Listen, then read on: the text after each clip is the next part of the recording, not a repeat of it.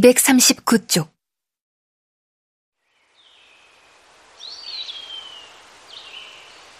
그날은 정말 날씨가 좋았단다.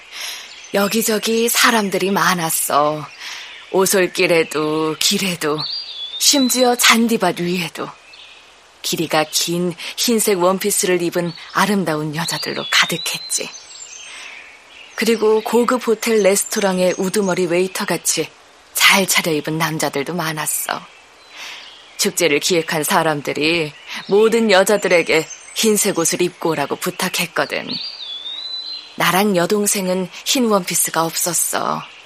그래서 가진 원피스 중에서 가장 연한 색 옷을 입었지. 빅투아르는 종종 걸음으로 걸었다. 그리고 젊게 변했다. 알겠어. 그 당시의 라퐁텐 공원은 지금과 달랐단다. 훨씬 더 아름다웠어. 1906년엔 몬트리올의 길이 아직 아스팔트로 덮여 있지 않았고 자동차도 거의 없었다고. 일요일 오후마다 시원한 음료를 파는 정자 옆에 가서 자리를 잡았지.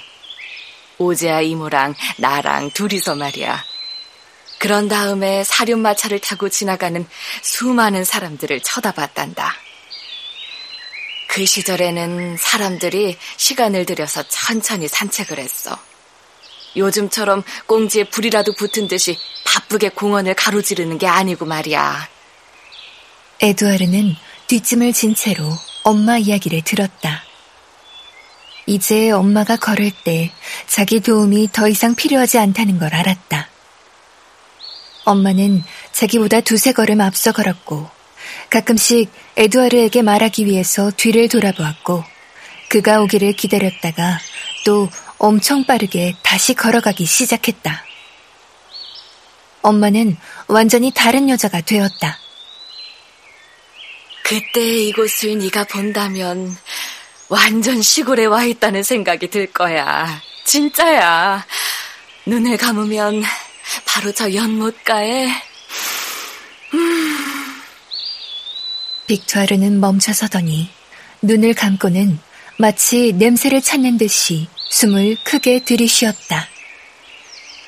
너무나 오래전에 잃어버리고 사라져버렸으며 날아가 버린 그 냄새를 말이다. 요즘은 전차들이 내는 날카로운 쇳소리나 감자튀김 포장마차 기계가 내는 삑삑 소리가 늘 들리지. 이들 둘은 라퐁텐 공원을 가로지르는 에밀 디플러의 길을 건너 서쪽으로 갔고 보행자들만 다닐 수 있는 공원의 무척 한적한 구역으로 들어갔다. 석양빛 속에서 모든 것이 불타오르는 듯이 보였다. 빅투아르는 아들의 팔 위로 한 손을 얹었다. 열 그루 넘는 나무들이 모여 서 있는 걸 볼 때 말이다.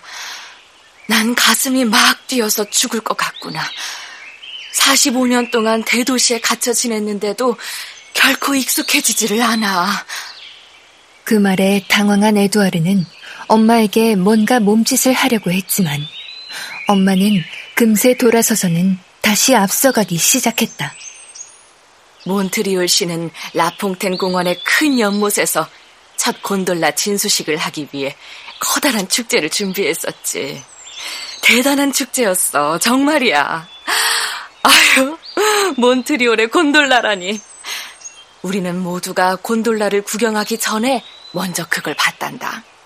왜냐하면 일주일 전에 곤돌라가 공원에 도착했거든.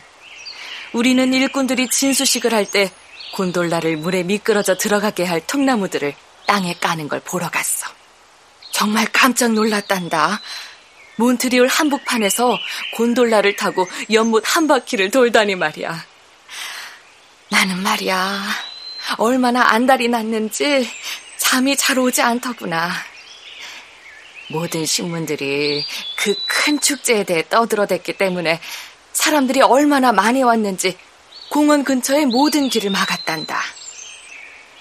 네 아빠랑 나는 그 당시 아직 아가였던 알베르틴이랑 가브리엘을 데리고 아침 9시에 그곳에 도착했지.